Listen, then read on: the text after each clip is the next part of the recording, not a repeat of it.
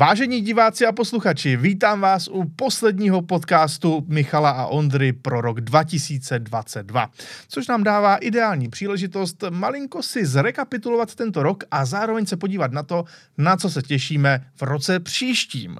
Michale, já tě tady vítám ty jsi mě úplně zaskočil trošku tímhle. To je v pořádku, to, to jsem samozřejmě očekával, že to takhle bude, to byla součást plánu. Chceš taky jednu? Uh, Když jo, už se jistě. blíží ten Silvestr, konec děkuju, roku. Děkuju, takže slavíme. Mám nějaký... Bylo takový nějaký, slabší, člověče. To je nějaký děravý už.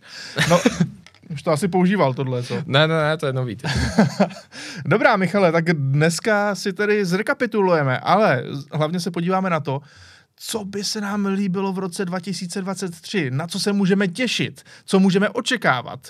A samozřejmě můžete očekávat i pokračování našeho podcastu, protože nekončíme. Tím, že jsme přežili prvních devět měsíců, eh, tedy těhotenství tohoto podcastu, tak teď už se z toho vyklube konečně ten profesionální plot. Krásně si to Krásně. Uh, popravdě to bylo podstatně komplikovanější, než jsem to čekal, ano. ale uh, rozhodně musím říct, že uh, když to budeme bilancovat ten rok 2022, tak přízeň našich posluchačů a diváků je jedna z těch nejhezčích věcí, co se v tomto opět poměrně podivném roce stala. Souhlasím, naprosto. A extrémně si toho vážíme. Děkujeme moc. A doufáme, že ten obsah i pro rok 2023 se vám bude líbit uh, alespoň stejně tak. My se budeme alespoň stejně tak snažit. Ano. A teď už se pojďme podívat, jak teda zbilancujeme ten uh, letošní rok a kam se budeme dívat za ten horizont. Michale, začneme jednoduše. Začneme mm. tím, na jaká auta se těšíme v příštím roce, tedy v roce 2023. A první auto, to sice si asi nebudeme moci úplně koupit, ale musíme ho zmínit, protože je to obrovská pecka. Alfa Romeo ve variantě Coupé od Zagata to jsme tady neměli už dobrých 30 let. Je to přesně tak.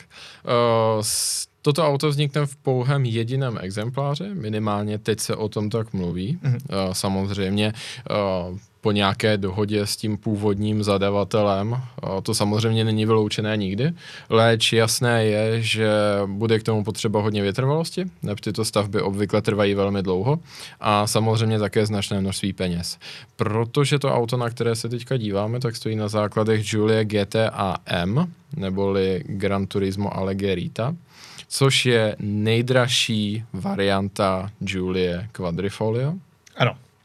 A v tomhle tom ohledu uh, se vůbec nešetřilo samozřejmě na technice tohoto auta. Uh, je to opravdu velká paráda.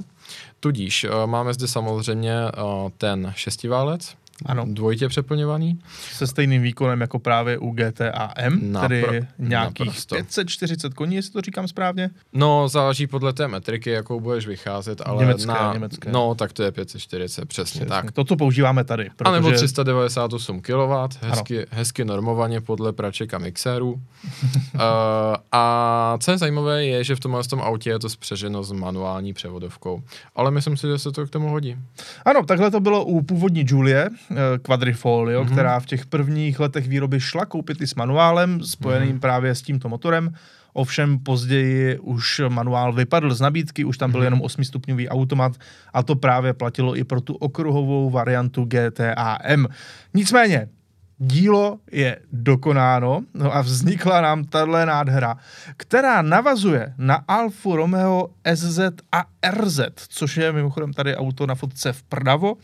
A mm-hmm. je to pro mě auto docela srdcové, protože jako dítě to bylo přesně to auto, co mi vyselo nad postelí, o tom jsme se už bavili Fakt? několikrát jako plakát. Ano, trošku mě možná rodiče chtěli vyděsit. Nevím, uh, pro samozřejmě oči pěti, šestiletého Ondry to bylo něco velmi bizarního, ale postupem času jsem k tomu tak nějak dospěl, to auto se mi teďka líbí. No ale hlavně musíme trošičku probrat tu novinku, protože za mě designově je to veliká pecka. Za mě také. Uh, pojďme si upřímně říct jednu věc. Uh, auta od Zagata umí být extrémně krásná, anebo taky extrémně zvláštní. Myslím si, že to je zrovna ten případ z toho SZ.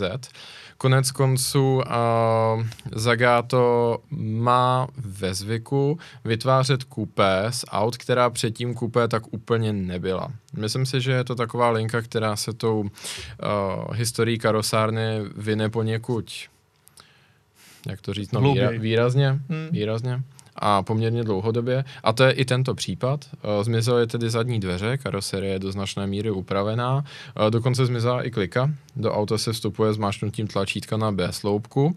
No a hlavně, co samozřejmě může se někomu líbit a někomu také hodně nelíbit, je ten takzvaný camtail, aneboli kamův ocas, když to tak řeknu, kam uh, byl designer inženýr, podle toho se to jmenuje, kdy vlastně to auto když to tak řeknu, končí velmi z hurta. Není mm-hmm. to úplně ta protáhlá záď, jako mají ve zvyku jiné karosárny, ale je to právě ta, byť aerodynamicky dost výhodná, záď useknutá. To samozřejmě v kombinaci s tím čumákem, který je poměrně nízký, světla jsou hodně stažená k zemi, což je, řekl bych, také uh, ten poznávací prvek Zagata. Nemluvě o tom, že Zagato obvykle používá dost uh, zvláštní tvary světel. Mm-hmm. Krásným příkladem tohle to by byla Fulvia Sport Zagato Lancia, která se vyráběla jako alternativa standardní Fulvie, která měla buď uh, dvě kulatá nebo čtyři kulatá světla, poměrně takový normální šedesátkový čumák. Mm-hmm. A do toho přišel Zagato s uh, čistě obdélníkovými lampami, zasazenými úplně v krajích auta a vypadalo to trošku jako takové brýle a právě ta zvláštní linie střechy končící tím kamovým ocasem. E, nemluvě o tom, že je tu ještě jeden projekt, podle kterého vždycky poznáte Zagato, jednoznačně vždycky, a to je ta uh, střecha s dvojitou bublinou, takzvaně. Je to z toho důvodu, že karosárna Zagato má dlouhodobou historii a nabyla renomé hlavně v momentě, kdy vlastně italské automobilky, to jsou ta 60. léta, typicky, uh, tak nedá se to říct jinak, než outsourcovala tu karosérii. Vyvíjela jenom šasí motor a tu karosérii mohl udělat kde kdo. Z těch nejznámějších samozřejmě Pininfarina nebo Zagato, anebo pak uh, hodně okrajové záležitosti, jako byla například karosárna Frua a tak dále. Mm-hmm. No a Zagato si vydobilo zvláštní renomé tím, že uh, se hodně dívalo pro inspiraci do aeronautického průmyslu, jinými hmm. slovy výroby letadel. Hodně tam eh, lovilo materiály a lovilo tam i ty pracovníky. Takže ta auta s karoseriemi od Zagato jsou vyhlášena jako suverénně nejlehčí, nebo jedny opravdu z nejlehčích. A ta střecha s tou dvojitou bublinou je další ukázka té snahy, protože je tam z jednoho prostého důvodu. Jde o to, mhm. co nejvíc snížit tu linii té střechy a ta bublina je tam jenom kvůli tomu, aby se tam vešla hlava s, a, s helmou. U normálního auta z hlediska k tomu, aby to vypadalo nějak vyrovnaně, tak samozřejmě tu střechu máte v tom nej, uh, úplně celou, v tom nejvyšším bodě, který potřebujete. No, a Zagato se tady snaží úplně maximálně úplně co nejkompaktněji zabalit všechny ty prvky, co to auto mít musí, což je motor, prostě co nejmenší ta karoserie, nejtěsnější kolem něj, zase co nejvíc obemknout z toho pilota a ani centimetr na zmar. A byť jako samozřejmě Zagato dneška už je trošku jiná firma než před 60-70 lety, ale je hezké, že ta historická návaznost tady je mm-hmm. a furt ctí víceméně stejné principy. I proto je tohle auto celokarbonové. Ano, takže z velmi lehkého materiálu. Eh, na tom autě je možná jistá příbuznost třeba v přední části se svým darcem s Alfou Romeo Giulia eh, trošku vidět. Ale kde je to vidět hodně, tak to je v interiéru, protože ten je v podstatě bez nějakých zásadních změn převzat právě z Julie Quadrifolio, což může malinko být škoda, ale zase chápu, že ten výrobce už se nemůže úplně zaměřit na jakýkoliv detail, nemůže tam dělat eh, nové budíky, nový infotainment, nové ovladače, je protože tak. by to jednoduše to auto prodražilo naprosto neúměrně, hmm. neúnosně a onen eh, jeden majitel, protože tohle auto je jediné na světě, zatím hmm. bude, vypadá to tak, že bude i jediné vyrobené, eh, tak už má svého majitele, což je vyloženě sběratel, tak ten s tím asi je obeznámen a tak tomu to rozhodně nevadí, eh, že tam ten interiér není některá zásadně hmm. hlavně v, tom, hlavně v tomhle tom ohledu si myslím, že je to naprosto v pořádku, hmm. uh, protože to auto se stále jmenuje Alfa Romeo a samozřejmě si musel i Zagato nějakým způsobem dohodnout to licencování názvu a možnost hmm. toho použití, uh, čili skrývat ten interiér do něčeho úplně jiného. Mně by to ani vůbec nedávalo smysl. Problém to může být třeba, kdy karosárna Touring Superleggera uh, přikapotovává Ferrari, tak tam samozřejmě v momentě, kdy jsou odstraněny veškeré koníky a oni to auto vydávají vyloženě za svoje, tak tam je pak samozřejmě k diskuzi, jestli to či ono měli nebo neměli vyměnit. Ale tohle je furt Alfa Romeo, akorát od Zagata. Takže já si myslím, Chápu. že to by bylo snad i kontraproduktivní, kdyby tam měnili ten interiér. A Michale, my jsme se trošičku pídili, kdo by mohl být ten jediný majitel, sběratel. Uh, máš tady nějaké rozúslení této teorie? Naší. Tak trošku stolkování na Instagramu, nebo respektive uh, ani to nebylo potřeba stolkovat, protože hodně z nás ho sleduje, je to poměrně výrazná persona a je to jeden renomovaný kolektor z Mnichova. Nejspíš by to mohl být, protože mm-hmm. po, i ta tisková zpráva Zagata zmiňuje, že ten člověk je velký fanoušek Alfy, což sedí, že má Alfa Romeo 8C, mm-hmm. že má Alfa Romeo SZ, původní mm-hmm. a také současné uh, Alfy vlastně v těch vrcholných specifikacích, čímž se nejspíš naráží na GTA M. A to by na to, co jsem na tom Instagramu viděl, sedělo, nemluvě o tom, že tohle to auto uh, tam promoval v těch uh, vlastně jemných teaserech. Jasně. A v to ve velmi podobném načasování jako Zagato sami, něco dokonce dřív, takže nejspíš je to ona, když se budete chtít, tak si zadejte muc.collector na Instagramu MUC, to je zkrátka pro Mnichov typicky no jistě, v Němčině. Jistě, jistě, jistě. No tak to máte náš tip. E, můžete se podívat na další zajímavá auta tohoto sběratele.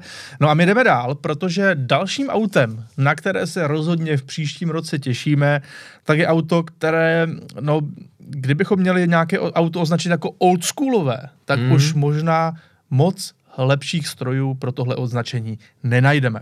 Protože příští rok přijde i do Evropy nový Ford Mustang, který ovšem není zas tak moc nový, ta platforma tak nějak pořád eh, zůstává, vychází to z toho eh, současného, ještě stále současného Mustangu. A to auto si zachovává ty specifické prvky, tedy atmosférický osmiválec, eh, možnost manuální převodovky nebo 10-stupňový automat, pohon zadních kol, samosvorný diferenciál, veškeré takové ty věcičky, které ve Fordu mají rádi, jako je launch control nebo přibržďování předních kol, abyste mohli dělat pořádný burnout a všechny tyhle ty záležitosti tohle auto má. A přitom je to pořád ten starý dobrý Mustang se vším všudy, ten, který bude lítat uh, mezi lidi, uh, ten, který uh, zároveň ale bude velice opivován pro své schopnosti na závodní dráze, byť ne vždycky to tak může být úplně do detailu. No a hlavně ale to bude Mustang, který prostě bude nabízet ten starosvětský zážitek. Tady máme zrovna variantu, která se, pokud se nemenu, nepletu, jmenuje Dark Horse. Má to být ta zatím nejostřejší verze, Jejíž pětilitrový osmiválec má nabízet rovných 500 koní, což eh, vzhledem k tomu původu motoru a toho, jak se vyvíjel, tak je vlastně super číslo. Uh, mělo by to tomu autu dodávat tedy náležitou dynamiku, stále krásný zvuk díky atmosférickému plnění. Uh, ten motor má plno věcí už z těch nejsilnějších variant, tedy z těch kompresorových, které mají třeba 700, 760 koní. A mělo by to být auto, které je zase tím svým pojetím někde dál manuál tremek, nebo 10-stupňový automat, to už jsme říkali, samozřejmě samosvorný diferenciál Torzen a k tomu všemu i nějaká ta aero výbava, aby to auto trošku vypadalo a aby to možná i něco přinášelo v těch vyšších rychlostech. Já osobně se na tohle auto opravdu těším, protože mně už tato auta trošku chybí na tom trhu. Dřív to bylo takový jako standard, normální, hmm. prostě byly atmosférické motory, manuální převodovky, uh, jo, auto, které vlastně nechtělo žádných milion různých nastavení nebo něco podobného, prostě si do toho skočil, jel, ono to nějak fungovalo pořád stejně, no neřešil jsi tam, jestli máš dobře nabito nebo nemáš dobře nabito, uh, nebo jestli to je plug-in hybrid nebo V Americe Mustangu může řešit, jestli máš dobře nabito. Ale... Jo, takhle. Ale nebo je to úplně asi akumulátor? Ne, to ne, to ne. Uh, no, tak jednoduše mě už tato auta chybí. Já jsem rád, že právě se ještě může objevit něco nového právě na tomto poli. Takže já jsem s tímhle naprosto v pohodě. Vím, že někteří lidi třeba Mustangy nemají tolik v lásce, naopak někteří je mají hodně rádi. Uh, podle prodejů těchto aut v Evropě za posledních, dejme tomu třeba 8 let, tak bych řekl, že spíš většina lidí je má hodně rádo, protože těch aut se prodalo i u nás opravdu hodně a v Americe samozřejmě taky. Určitě. Takže jo, to je věc, na kterou se těším a doufám, že se budu moct v tom svést a doufám, že to bude třeba ještě o krok dál než Mustang Mach 1, se kterým jsem jezdil loni, mám pocit, a který se mi překvapivě velmi líbil. Tak ono konec konců na Mach 1 se dostalo docela hodně těch dílů od Shelby, že jo. A těch... tohle by na to mělo vlastně navazovat. Tak, z těch variant, že jo, které nějakým způsobem uh, se blížily závodním tratím, jako GT350 a tak dále a tak dále. Tak tohle to auto uh, nového Mustanga jsme rozebírali v jednom předchozích Určitě. podcastu do detailu, ale když to vezmeme kolem a kolem, tak já s tím souhlasím. Samozřejmě Mustang má takové renomé, jaké má, ale popravdě s postupem času, tak třeba já ho mám asi čím dál radši. Právě já mám za... taky tu, přesně, přesně hmm. to u mě, jako to auto stoupá na ceně Jo. A stoupá na té sympatičnosti právě jako tím, že ono se to vlastně na nic nehraje. Ne, to nesnaží se to být luxusní sporták, nejmodernější technologie. A ono to je možná tak dobře, protože dělají prostě to, co umí. No. A to je právě ono. Tady je důležité říct, že oni to auto ani nekomunikují nějakým jiným způsobem. Oni ne. se nám nesnaží vysvětlit, že je luxusní, nebo se nám ani nesnaží vysvětlit, že každá z těch variant úplně nejlepší na trati nebo tak. Jako v tomhle, tom, v tomhle tom ohledu třeba já nevím, řeknu propagace Jaguaru F-Type je kolikrát zavádějící víc. No to jo, to jo. Ford vám v Mustangu nic nenalhává, je to prostě sportovní auto, v těch základních variantách je to sportovní auto pro masy a když už to stojí hodně peněz, je to tím pádem GT350R nebo GT500, tak tam zase nikdo nepopře, že to už je auto, které funguje dost dobře. Ano. A hlavně s každou tou generací zůstává to do značné míry tradiční, což teďka už je opravdu zázrak, ale zároveň oni dělají podstatná ta vylepšení. Právě, že jo, dostávají se na to auto podstatně lepší nápravy, podstatně lepší tlumení, ta kinematika mm-hmm. si vylepšuje, přidává se aero, takže jo. No a dalším takovým strojem právě od této automobilky je nový Ford Bronco. O tom jsme si už také mm-hmm. říkali v jednom z nedávných podcastů. Tady máme rovnou fotku auta v té Heritage edici, která je jak bombonek, ale nutno říci, že Bronco, už víme, přijde oficiálně na trh uh, příští rok, možná jsme to tedy říkali už i minule, ale to auto si můžete koupit i teď, jenže pořád z toho nějakého šedého dovozu. Teď už víme, že to bude oficiálně, bude to, mám pocit, v březnu 2023. Takže pokud vás tohle auto zaujalo, můžete pomaličku kontaktovat svého dealera Fordu a tam by vám měli s tím pomoci. Já, jak už jsem to říkal minule, opět nadšení z toho, taky si to na nic nehraje, zároveň to funguje, je s tím zábava, má to hmm. charakter, uh, funguje to líp než konkurenční Wrangler, podle mě, co se týče zejména jakoby podvozků, jízdních vlastností, neříkám úplně v terénu třeba, tam to bude možná plus minus stejně, hmm. záleží na verzi, ale navíc tam jsou motory, což hmm. už u Wrangleru vlastně šestiválec není, máš teďka, teďka to sází všechno na ten plug-in hybrid, tak tady pořád si člověk může vzít jo, 2.7 šestiválec a jestli se zadaří a do Evropy přijde i varianta Raptor, tak pak to bude fakt zajímavé, protože Bronco Raptor, to se mi líbí opravdu hodně. To bylo mít zemědělci radost. Ale když už jsme, No to samozřejmě. No já ale... spíš myslím, jako, že jim s tím, vy, že jim s tím lidi budou vyorávat to pečlivě zase tý, že No jistě, jistě, tak to samozřejmě lidi s rozumem, jo, to se zase jako nedá jezdit po soukromých pozemcích, ale, ale ta místa, kde se dá s takovým autem uh, zablbnout, tak se dají najít. Ale je to poměrně vzácný. Je to ale... vzácný, ale jsou na to i Určitě. vyloženě areály, které jsou k tomu určené. Jo, jo, Člověk si tam zaplatí mm-hmm. nějakou částku a může si zablbnout. Ještě, že tak. Ještě, že tak, přesně. Ale když už jsme u těch eh, terénnějších věcí nebo terénnějších variant, tak uh, Michale, přijde nám, uh, že nej, respektive měla by na trh přijít další generace velmi populárního malého terénního auta, byť i neterénního, malého lidového, malého lidového auta z Itálie. A to je Fiat Panda. Ano, je to přesně tak. Auto, které do značné míry uh, nabírá na popularitě, dá se říct. No, uh, stará panda stoprocentně no, a no, myslím si, že tak právě. všeobecně i ty novější lidi to docela chtějí, protože jo. najít malé auto za dobré peníze, které tak nějak relativně spolehlivě funguje a k tomu má ještě možnost té varianty s pohonem všech kol. Mm-hmm to je už docela rarita. Tak ona Panda v roce 2018 skončila, ale teď se chystá jí velký návrat a myslím si, uh, že i to, na co Takhle, se třeba... Malin, hmm. Možná tě malinko přeruším, ano. ona ještě pořád, uh, ta Panda se tak nějak jako dá koupit s dvouválcem 09, jo. Eh, není to, že by to úplně skončilo. Jo, jo, děkuji za upřesnění, to je, to je pravda, to je pravda.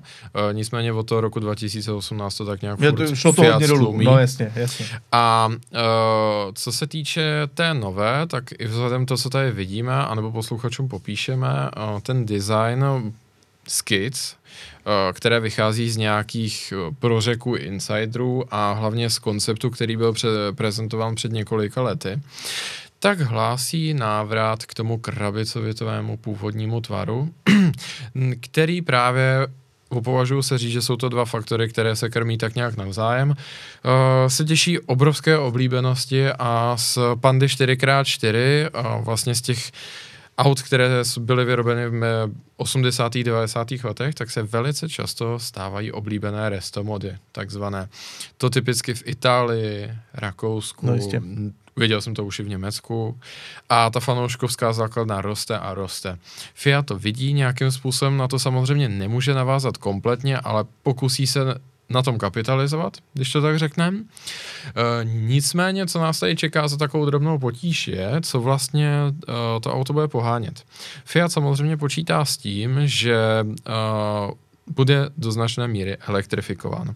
Konec konců oni proklamovali, že v roce 2027 chtějí být stoprocentně električtí a když jim novináři položili otázku, a zdali to nenaruší image Fiatu jako dostupného auta, tak oni tvrdí, že v roce 2027 budou mít dostatečně levnou technologii, aby tam mezigeneračně nedošlo k nějakým velkým nárůstům. Leč je to samozřejmě relativní a do toho roku 2027 zbývá ještě dost vody, když to tak řekneme, protože podíváme se na Fiat 500i, kde mm-hmm. bez pochyby ta technika se do té pandy dostane, minimálně ze začátku, tak ten je poměrně výrazně dražší než předchozí pětistovka, že jo, s tím uh, levným čtyřválcem nebo s, nebo s Teď, teď s tříválcem, aktuálně. No, tříválcem. Aktuálně je tam tříválec v tom předchozím Fiatu, protože se to, ta tak. auta vyrábí souběžně. Přesně tak. Já bych na to jenom dodal, že tady máme skicu od magazínu Autocar, mm-hmm. která samozřejmě ukazuje, jak by to auto mohlo vypadat, takže mm-hmm. tohle neberte Uh, jako to právě jistotu? Vychá- tak tak, to právě vychází z nějakých těch řečí, které se z kuloárů ano, proslýchají. trošičku mi to připomíná styl Suzuki Ignis, což vlastně hmm. není vůbec špatně, protože já třeba považuji Ignis za velmi talentované malé auto, rovněž s možností pohonu všech kol. No a zatím se proslýchá, že tu pandu by přece jenom ještě mohli pohánět uh, i klasické spalovací motory, ale ta elektrická varianta tam bude taky dostupná. Dokonce jsem někde četl, že ještě počítají s dýzlem, ale to mi třeba nepřijde hmm. úplně pravděpodobné osobně. Ale bylo by to hezké, každopádně, no hezké, jak, to, jak se to vezme, ale mě bylo třeba... by to pestré. Uh, pestré, minimálně by to bylo pestré. Právě to by bylo to krásné, že? To trošku jako neortodoxní, tak jak to teďka bývá, že v malém autě diesel už je, je se chytají všichni za hlavu, tak ono přece jenom na, u některých aut, na některých trzích to ještě může dávat smysl. No a já tomu hodně fandím, takže uvidíme, jestli v roce 2023 už se to auto dostane do sériové výroby, nebo teprve ukáží, jak to auto bude vypadat. Uvidíme, ale já fakt držím pěsti. Uh, já v, rozhodně také. Hmm. Myslím si, že ta malá auta, jakkoliv teďka zažívají poměrně krušnou dobu kvůli zpřísňující se regulaci, která neustále ten bod kdy se vyplatí vůbec auto vyvíjet a prodávat, posouvá výš a výš, mm-hmm. tak uh, ať už pro začínající řidiče nebo pro postarší, anebo prostě protože takové auto do města chcete, tak já si myslím, že uh, ten opravdu um, segment supermeny a kompaktních městských aut, tak uh, bez pochyby to své místo na trhu má. A Panda je epitom pro auto tohle z toho charakteru. A upřímně moc bych si přál, aby existovala nová, veselá, vyloženě jako funky panda hmm. a ideálně v těch variantách 4x4. Byť to už je v zásadě jisté, protože zástupci Fiatu se nechali slyšet, že podobně ve stylu pětistovky, by tam si to rozmysleli už, tak z Pandy hodlají vytvořit poměrně kompletní rodinu, která by mohla čítat až 10 aut, mm-hmm. včetně tedy těch variant které bez pochyby budou disponovat pohonem 4x4.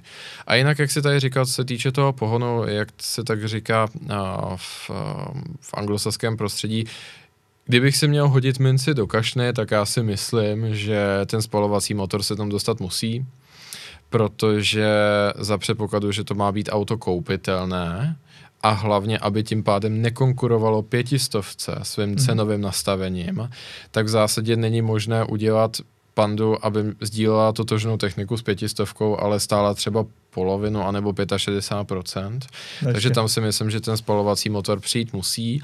Druhá věc, eh, kterou bych nepodceňoval, je samozřejmě, my dostaneme pandu evropskou, ale Fiat má poměrně významnou uh, pozici na jeho americkém trhu. No jistě. A velká část těch Fiatů je polatinizovaná, když to tak řekneme.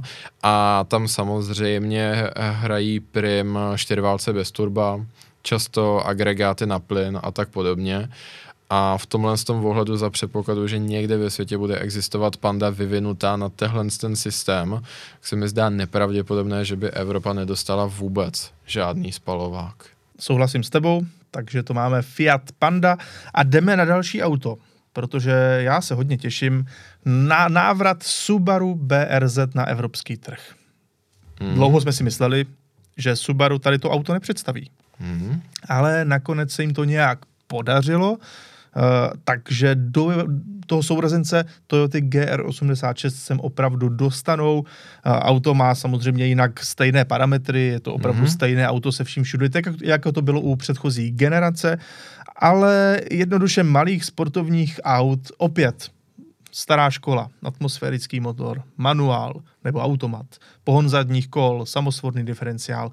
Takových aut si opravdu už moc nekoupíte, tady navíc s dostupnou cenou, která by se měla držet pod jedním milionem korun. Uh, tudíž já tomu opět držím palce, byť těch Subaru BRZ by asi mělo být o něco méně než Toyota, co se týče té možnosti uh, si to auto koupit, ale i tak eh, doufejme, že nakonec se to trošičku eh, ustálí ta mm-hmm. situace u Subaru, kde oni mají neustále problém právě s tím, aby jim uh, samotné Subaru dodávalo auta na český trh. To je ten hlavní problém. Mají nedostatek aut, je dostatek poptávky, nedostatek aut tak nějak všeobecně. Uh, tudíž s BRZ se původně nepočítalo, ale teďka po roce a po velkém úspěchu GR86 tak ho tady budeme mít právě v roce 2023. Mimochodem, já jsem teďka mluvil s jedním majitelem BRZ, samozřejmě mm-hmm. toho předchozího, a víš, jakou to má přezdívku to auto, to mě docela zaujalo. Uh, netuším. Brzda. Opravdu? Tak to už by u tohohle nového nemuselo úplně být, protože brzda provozu s tím asi nebudeš. Uh, už to jako relativně slušně jede. Hmm. Z 0 na 100 mám pocit, že nějakých 6,3 sekund, no, není to, to špatné. To už, úplně. to, už je, to už je určitě lepší. Těch 235 jsem... koní v tom už zní lépe. Hmm. Ale brzda je hezká přezdívka pro auto, které mělo papírově 200 koní, ale reálně ne. Myslím si, myslím si, že teďka našli takový opravdu sweet spot, jak se tak říká, mm-hmm. co se týče toho výkonu, váhy a všeho. To předchozí ano. auto, um, jako nastavené to bylo celkově dobře, má velkou fanouškovskou základnu a mně se taky moc líbí, ale zase na druhou stranu tady už ani Subaru nemuselo jít tak do extrému, co se třeba týče šířky kol, že jo, jako na tom předchozím autě, kde tu dynamiku tak nějakým způsobem, když to tak řeknu, dosimulovali tím, že to auto mělo poměrně úzká kola ano, na těch, na těch ekopneumatikách. Ano, to tady už hmm. není, respektive u toho je to tak, že základ je pořád na těch uh, laciných gumách, a lepší varianta dostane klasické Micheliny 4S, eh, mám pocit. No, což už je poměrně uh, lepivá guma, která mm-hmm. poměrně snadno prozradí, že to auto má výkonové mezery, když to tak řeknu. No a když se vlastně k tomu vrátím, uh, tím, nebo nevrátím, když se podívám na tu, tu současnou generaci a teďka víme, že přijde co je ti sympatičtější. GR86 anebo tady budoucí brzda? Za mě je to naprosto stejné. Já v tom nevidím. Nevidíš tom ne, rozdíl? já, já na auta hledím spíš tím technickým pohledem, než uh, pohledem značky. Jasně, ale kdyby si měl vybrat, tak si hodíš mincí, nebo? Je mi to úplně jedno, opravdu, je mi to naprosto jedno, mě není ani jedna z těch značek nesympatická a fakt, fakt s tím nemám, fakt s tím nemám, ano, i po zkušenostech se Subaru, které jsem měl se svým vlastním, tak pořád si, jako tohle auto je mi natolik sympatické, že to nijak uh, neovlivňuje moje sympatie k, k Subaru a naopak jako třeba když jedu novým Outbackem, tak to auto třeba podvozkově je naprosto neskutečné. Že by se rozhodl, která třeba, kterýho dílera máš blíž?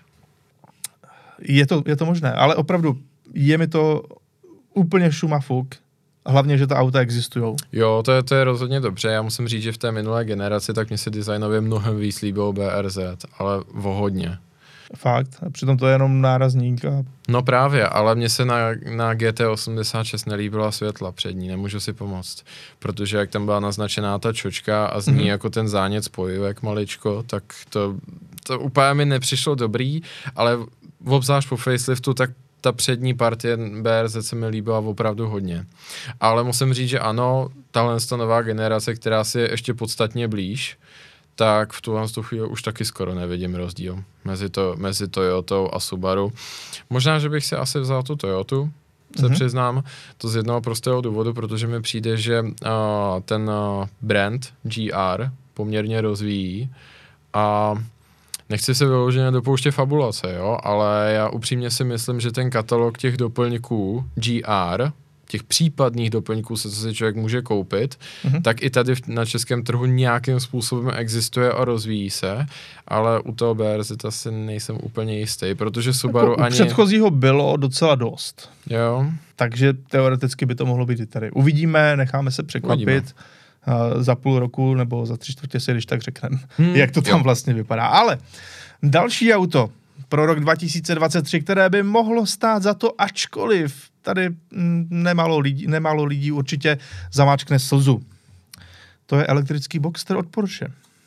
Michale, to vysvětli nám, proč bychom to auto měli vzít na milost. To auto bychom měli vzít na milost z jednoho prostého důvodu. Uh, Porsche málo kdy něco udělá vyloženě špatně řekl bych. Dobře. A, a v tomhle tom, ale to v žádném případě nechci být nekritický, ale spíš se podívejme na to hmatatelné. Uh, viděli jsme tady v tomhle tom roce i třeba v Goodwoodu uh, funkční uh, prototyp Mission R a pak také závodní auto Cayman GT4 mm-hmm. uh, v elektrické variantě. A um, upřímně si myslím, že ta auta byla poměrně hodně slibná. Nemluvě o tom, že uh, právě ta závodní varianta měla v tom nejostřejším nastavení kolem 700 koní, a o to ani tolik nejde. Ale byla tam velmi přijatelná váha, toho auta a hlavně, když jsme se čistě subjektivně na to podívali, jaké to vydává zvuky, jakým způsobem se to v tom Goodwoodu šplhá do toho kopce, anebo vyšlo spousta videí s vybranými novináři mm-hmm. a měli jsme tam z toho auta onboardy a tak dále, tak samozřejmě, že tam ten spalovací motor chybí. Hodně tam chybí. Ale to je jedna z věcí, se kterou už moc nezmůžem. A je jasné, že Porsche, jelikož eh, středobod Porsche je sport a závodění, tak prostě jednoho krásného dne musí přijít s elektrickým sportovním autem. Konec konců Taycan je sportovně ladění, ale v žádném případě to není sportovní auto. A v tomhle tom, řekněme, bude i Boxster takový ojedinělý, protože když vynecháme úplně první Teslu, tak elektrický Roadster to zatím tady pořád nějakým způsobem nemáme. Ale já to, je, to jsou ta obecná východiska, ale to, co chci říct, je, že můžeme očekávat dobíjení třeba na nějaké roz, nějaká rozumná procenta do 20 minut. Mm-hmm. A hlavně měla-li ta závodní varianta 700 koní a existovala s tím poměrně slušně, počítala se, počítalo se s tím, nebo respektive pořád se počítá s tím, že by mohl vzniknout značkový pohár, kde by to auto bylo schopno odjet sprintový závod 20 minut plnou palbu v kuse, tak se dá očekávat, že Porsche s tou mírou optimalizace těch eh, bateriových článků, elektromotorů a všeho, tak by mělo uh, doručit poměrně už sportovní zážitky právě s elektrickými motory a právě tenhle ten Roadster Boxster Cayman, tak bez pochyby můžeme vsázet na to, že to bude 400-500 koní. Mm-hmm. Nejspíš ty standardní varianty, které třeba budou zase přinášet trošku delší dojezd, asi můžou jít pod to, ale i standardní Boxster Cayman má dneska dost přes 300 koní a popravdě tak slabé elektromotory to by se jim ani nevyplatilo tam dávat, takže 400-500 koní poměrně, poměrně s jistotou. Další aspekt je ten, že to bude docela nová platforma, která bude plně optimalizovaná pro ten provoz eh, na základě baterií. A v tomhle tom ohledu si nelze přát o moc nic lepšího, než je Roadster, který původně měl motor uprostřed. Dá se tedy rozumně očekávat, že tam bude opravdu optimalizované to těžiště. Samozřejmě furt tam budeme mít uh, pohon zadních kol, leč v těch vrcholných variantách se mohou přidávat i ta přední. Mm. A uh, to je asi tak, no. No a na téhle platformě teda nemáme očekávat nic spalovacího. Ne, nějaký Boxster s motorem klasickým. Tuhle Úplně to zaříznou podle tebe? V tuhle tu chvíli se hovoří opravdu o tom, že žádná spalovací auto s motorem uprostřed, čili platforma 9.8 něco, 9.8.7, 6, 1, 2, že jo, mm-hmm. tak eh, že opravdu nebude nabízet spalovací auta. Takže ani Cayman nic podobného. Uh, samozřejmě připomenu tady ještě jeden kotrmelet, a to příchod eh, GT3 v kategorii, eh, v, ne v kategorii, v generaci 991 před faceliftem, kdy jsme od Porsche, a to tehdy ještě z úst Andrease Preuningra, který vede GT auta do dneška, slyšeli, že to je jednoznačně poprvé a provždy auto s PDKčkem, GT auto s PDKčkem a že manuál už se nikdy nevrátí a všichni hmm. víme, co se stalo. Vrátil Potom se. přišla 911R v extrémně limitované edici, svět se doslova zbláznil a později se manuál do GTčkových aut vrátil. Byť samozřejmě manuál automat ve spalovacím GTčkovém autě, to je detail v porovnání samozřejmě s vývojem platformy, která pojme jenom baterie ale uh, tím chci ilustrovat, že Porsche opravdu své řepě tvrdí, že tohle bude čistě elektrické ale už jsme tady v minulosti nějaké takové kotrmelce viděli. Byť v tomhle z tom ohledu je hrozně těžký jako na, na tu otázku odpovědět, jelikož i do auta, které bylo původně udělané jenom na dvojspojku, jde dát manuální převodovka. Není to tak velký problém. Ale přebudovat platformu, aby se do ní dal posadit motor spalovací, hmm. je takřka nereálné, protože když mám tu podvozkovou skupinu uh, přizpůsobenou čistě jenom na zástavbu baterií, tak vymyslet tam někde držáky motoru, je, no, sko- je skoro nereálný. Samozřejmě, když se na to auto podíváme, tak vidíme tam, že ty tvary by nejspíš umožňovaly tam někde ten motor přece jenom dát, ale v tomhle tom ohledu bych řekl, že je to spíše jenom úlitba nějaké té tradici, nějakému tomu zavedenému designovému jazyku a tomu, co je oku libé. Nechtějí prostě udělat absolutní revizi tvaru toho auta ale opravdu se jednoznačně hovoří o tom, že to auto by mělo být výlučně elektrické. Necháme se tedy překvapit hmm. a jdeme dál, protože v roce 2023 očekáváme i novou generaci auta, o jehož prapůvodech jsme tady mluvili v, mám pocit, byl to minulý či předminulý podcast. Uh, šl, jde tedy o BMW řady 5 a má se objevit nová generace interní označení, jestli se tu G60 a mm. to mhm. auto by mělo přijít v podstatě se všemi dostupnými pohony. Měl by to být takový ten komplexní balíček. Takže přijde elektrická i5, ale zároveň budeme mít klasické spalovací motory, byť s nějakou formou minimální elektrifikace, nějaké mild hybridy, tak jak je to i dneska v podstatě. Eh, nebude chybět plug-in hybrid, mm. opět nejspíš ve dvou variantách, také převzato ze současné generace. No a ano, podle všeho by pětka měla přijít stále ještě i s naftovým motorem, tedy s tím oblíbeným pohonem, zejména pokud jezdíte na delší vzdálenosti. A co vodíkový článek? Vodíkový článek, tam já si myslím, že BMW také pokukuje po vodíku v mnoha ohledech, hmm. v mnoha směrech, takže bych to úplně nevylučoval. Jsem na to zvědavý, protože víme, že uh, X5 s vodíkovým článkem uh, je v zásadě za dveřmi. Aha. Nějakým způsobem se na ní pracuje. Na X3 taky. Že upřímně bych se docela divil. Smysl.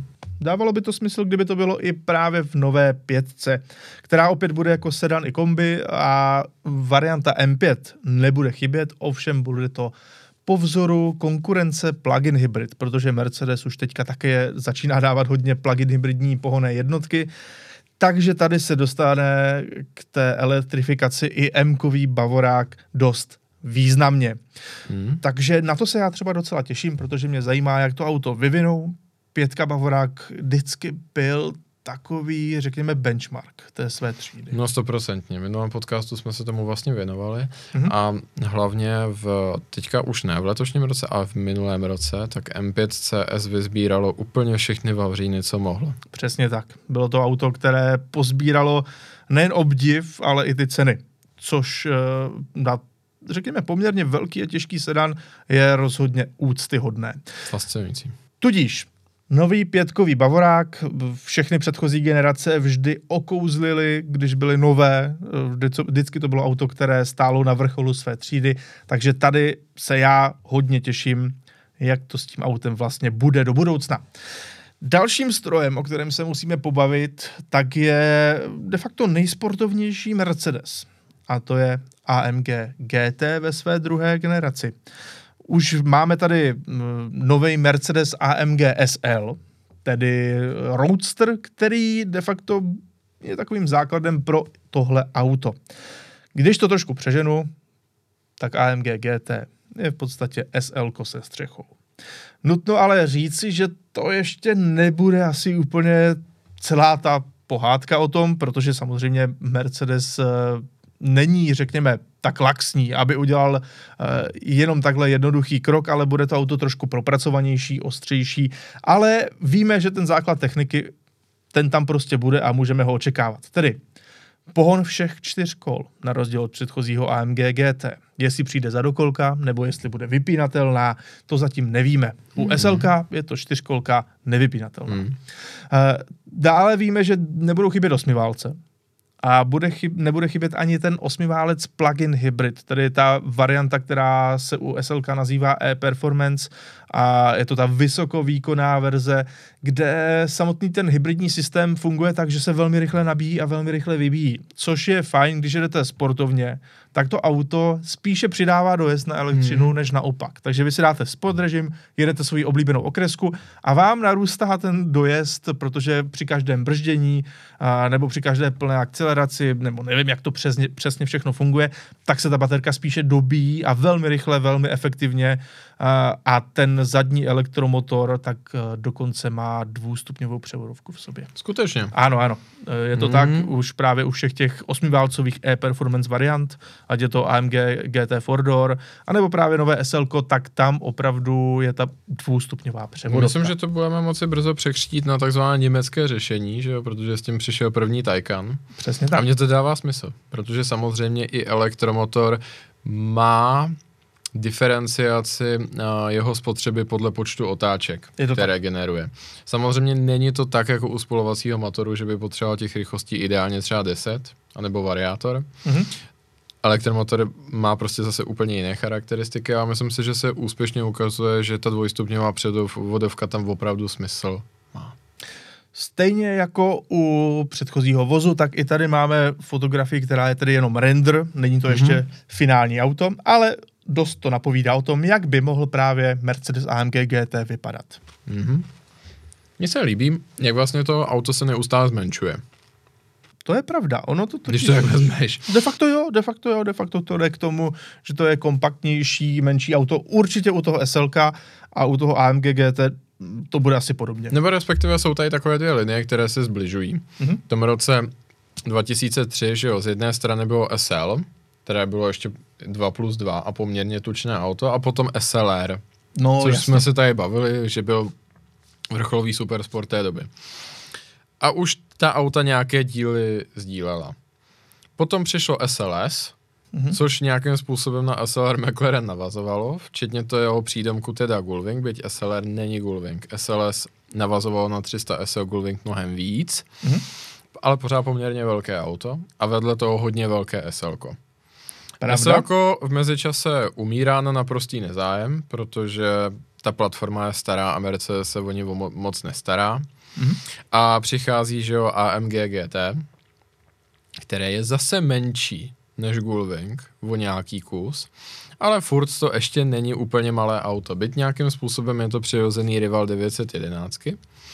No a teďka, teďka už se ty linie úplně protly a vlastně SL svým způsobem splývá s tím budoucím AMG GT. No a to nové SL je hodně kompaktní auto.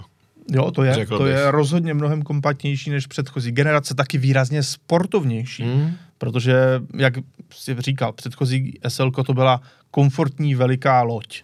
Já jsem upřímně zvědavý, co z toho vlastně vymyslí, protože uh, obecně za to můžeme asi konstatovat, že AMG GT Black Series a AMG GT R mm-hmm. byly úspěchem.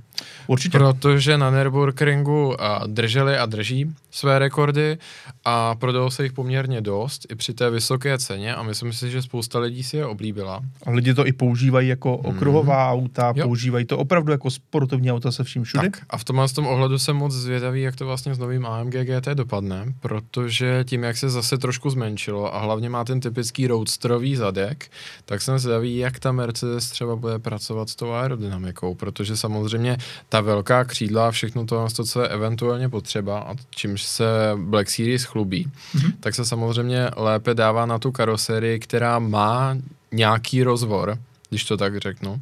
Ale právě tohle z toho uh, SL současné a z něho vycházející AMG GT, tak má ten, uh, to typické rozložení té kabiny s extrémně dlouhým čumákem a potom lidi takřka sedí u té zadní nápravy, což je typický archetyp Roadsteru. Ano, přesně tak. No, tak eh, Mercedes AMG GT příští rok ho můžeme očekávat. A další auto, ale teďka z opačné strany nabídky, tedy auto lidové. Tady hmm. máme od Renaultu, protože měla by se vrátit pětka, tedy naprosto ikonické, typické auto Renaultu. Opět, mluvili jsme o tom nedávno v podcastu. Zleva zprava. E, ano, máme to tady eh, pro vás nachystáno všude, protože pětka taky slavila, podobně jako BMW 5, hmm. svých uh, 50 let jestli se nepletu, Je ano, 50. A teď tady máme právě novou pětku, na jejímž základě má vzniknout dokonce i ostrý hatchback od Alpin, Uvidíme, jak to nakonec všechno dopadne. Designová studie nicméně vypadá rozhodně, jak to říct... Eh, Mně se moc líbí, zkrátka. Vypadá velmi dobře a hlavně u nás uh, budí tu zvědavost. Hmm, vypadá, když tak řekneme, účelně, ale poměrně jako svěže. Uh, v tomhle tom ohledu říkám, myslím si, že majoritu jsme řekli už v tom předchozím podcastu ohledně Renaultu 5 a jeho významu, nicméně uh, bude to auto, které se bude tržně potkávat s tou pandou, a to poměrně hodně, protože samozřejmě není nutno asi nějak zdůrazňovat, že Renault není součástí toho koncernu Stellantis. A v tomhle tom ohledu Fiat si i to budoucí střetnutí uvědomuje samozřejmě a je zajímavé, jakým způsobem si uh, vymezili svoje pole působnosti se Citroenem, kdy Citroën, Citroën? Citroën uh, bude pověřen uh, paradoxně vyšší kategorii. Oh. Takže C1, C2, C3 a všechna ta ta auta, na která jsme byli zvyklí, tak od Citroenu už v budoucnu spíše neuvidíme. Opravdu, to ani, to ani já jsem netušil. Mm, uh, Stellantis se to má v tom smyslu nechal slyšet, že teprve až jako velké hatchbacky a malé sedany bude, budou ten jejich vstupní bod a samozřejmě budou to auta, která do značné míry bude převařovat na uh, tu prémiovou značku DS, mm-hmm. se kterou slaví samozřejmě i úspěchy v Číně. No a, ale zase na druhou stranu ono to dává smysl, protože Fiat se zrovna neproslavil limuzínami. Jo. No jasně, když už máš tolik značek v tom jednom koncernu, mm. tak to musíš trošku diverzifikovat. Jo, a oni říkali, že samozřejmě ty největší pandy a některé Fiaty tak samozřejmě se budou potkávat s některými těmi Citroeny, ale budou se snažit uh, se tomu vyvarovat a tak ten úplně nejspodnější segment těch malých veselých aut do města budou Fiaty a Citroeny budou začínat výš. Ale chtěl jsem to zmínit, protože je to poměrně zajímavé a to v tom ohledu, že malé Renaulty a malé Citroeny tak to jsou jako po celou dobu, co jsem naživu, a myslím si, že i třeba pro tu generaci našich rodičů, tak to jsou přirozený konkurenti. No, naprosto. 100%. Ale vypadá to, že v budoucnu už to tak moc nebude. Tak opět, nechejme, nechejme se překvapit. Mm. Já se na to velmi těším, jak to všechno dopadne, protože nikdy nevíš, co se těm tak. lidem v té automobilce vlastně v té hlavě urodí. No hlavně nikdy nevíš u francouzů. Nikdy to nevíš, ano, tak u francouzů už vůbec ne, ale celkově je to vždycky loterie, protože máš nějaké náznaky a jo. pak to, z toho vznikne třeba něco úplně jiného. Ale Řekněme si, že rok 2023 bude ještě extrémně zlomový pro běžného českého člověka, nejen českého, celoevropského, protože pro přijdou, homo sapiens sapiens. Pro homo sapiens sapiens Europa. Protože přijdou čtyři naprosto zásadní automobilové modely, které budou čekal, mít novou řekneš, generaci. Já jsem čekal, že neřekneš modely, a modly. Modly také.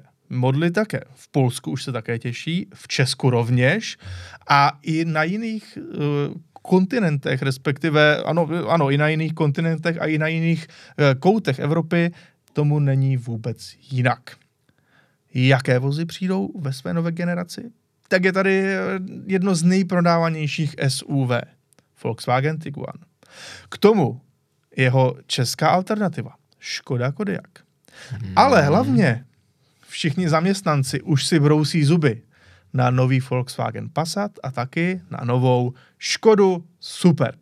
To všechno by se mělo v roce 2023 ukázat. Je to teda pořádná nálož, Michale. To je těžká váha. To je těžká váha, takže tímto naprosto přelomovým strojem, Uh, respektive čtveřicí strojů, musíme uh, trošičku ukončit ten náš pohled do budoucnosti Určitě. automobilu které, na které se těšíme v příštím roce. Pak ještě nastane další část našeho podcastu, ale pojďme na to. Škoda Superb. Máme tady designovou studii z Ruska, která nám tak nějak ukazuje, a opravdu je to studie ano, z Ruska. Jo. Kolesa, no. Kolesa, kolesa, zrovna, zrovna kolesa tohoto vozu opravdu odpovídají tomu, co jsme viděli na maskovaných prototypech. Takže hmm. design call, tak ten sedí. A zbytek aut, tak to vidíš, vychází to tak nějak eh, z toho, co vidíme na Octavii, z toho, co vidíme na Eniaku eh, a tak dále. Dokonce k tomu máme i od Škodovky přímo takovouhle nápovědu. Designová příručka. Designová příručka. Vidíme přijít s tou uh, výraznou mackou, s tím typickým grillem, uh, vidíme světla opět v nějakém uh, krystalovém designu, zadní ve tvaru C, tak jak jsme zvyklí u Škodovky už dlouhá léta. Linie střechy bude malinko aerodynamičtější, než byla doposud. Je to mm. asi podobný přerod jako mezi trojkovou a čtverkovou oktáví, kdy u toho liftbacku třeba tam Jistě. to je vidět hodně že to má takový pozvolnější pokles ta záď, právě kvůli tomu, aby to auto bylo ještě více aerodynamičtější, aerodynamičtější, to je hrozné slovo. Uh, a dále si musíme říci, co bude tato auto pohánět. Měli bychom se ještě dočkat plné palety. Tedy Michale, plug-in mm. hybrid, klasický hybrid, benzínový motor i naftový motor a také mm. pohon všech čtyř kol. U Passatu už by to mělo být snad, eh, pokud si vzpomínám, pouze kombi. U Superbu, u Superbu vznikne jak liftback, tak kombi a poté poté Tiguan a Kodiak, tak tam je mě to, jasné. Mě tady hrozně baví ten veletoč, že jo, to, jak to začalo před pěti lety, jak si uh, němečtí odboráři stěžovali na to, že Super ano. slaví až moc úspěchů a že by bylo potřeba ho jako zaříznout, že jako to ne, že ta modla je ten Passat a chvilku to vypadalo, že Super by se všechny budou vyrábět spolu s Passatem a naopak Superb zahyne, jenže ouha, potom se na to podívali trošku racionálně, odboráře umlčeli a naopak to přetlačil ten Superb, kdy vlastně nosný model je ten Superb a Fold, a to je poprvé, to si myslím, že je úplně poprvé. Vlastně po druhé, protože se vytáhl tehdy tu dodávku.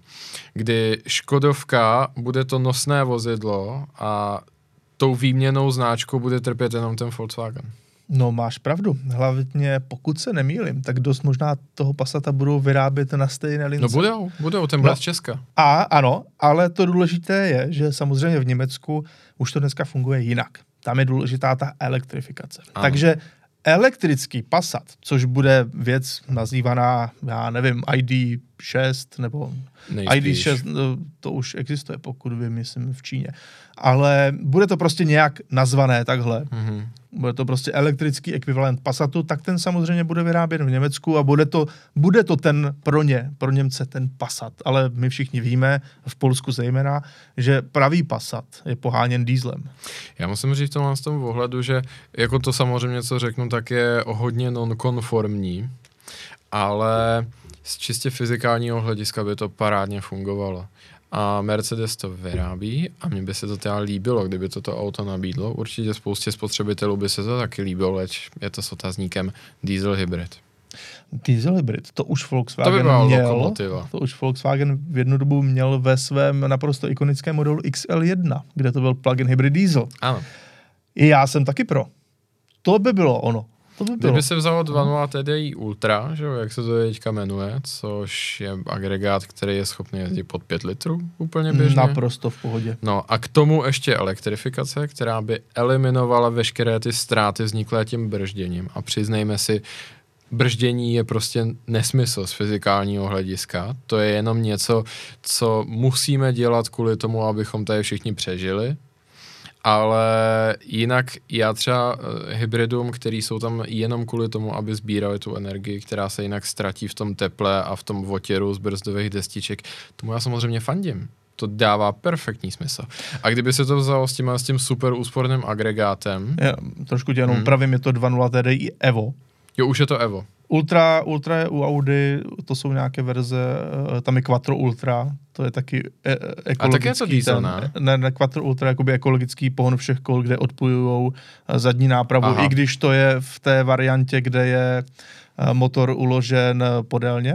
Aha, Ne napříč? Aha, aha. Uh, ale 2.0 tedy se jmenuje Evo v té své Ok, poslední děkuju. generaci, která je extrémně úsporná a v Superbu to naprosto v pohodě jezdí za 4,5 a s prstem v nose a má to potom dojezd 14 km na nádrž. Hmm. Takže ano, to máš naprostou pravdu. Tudíž hlavní hit příštího roku.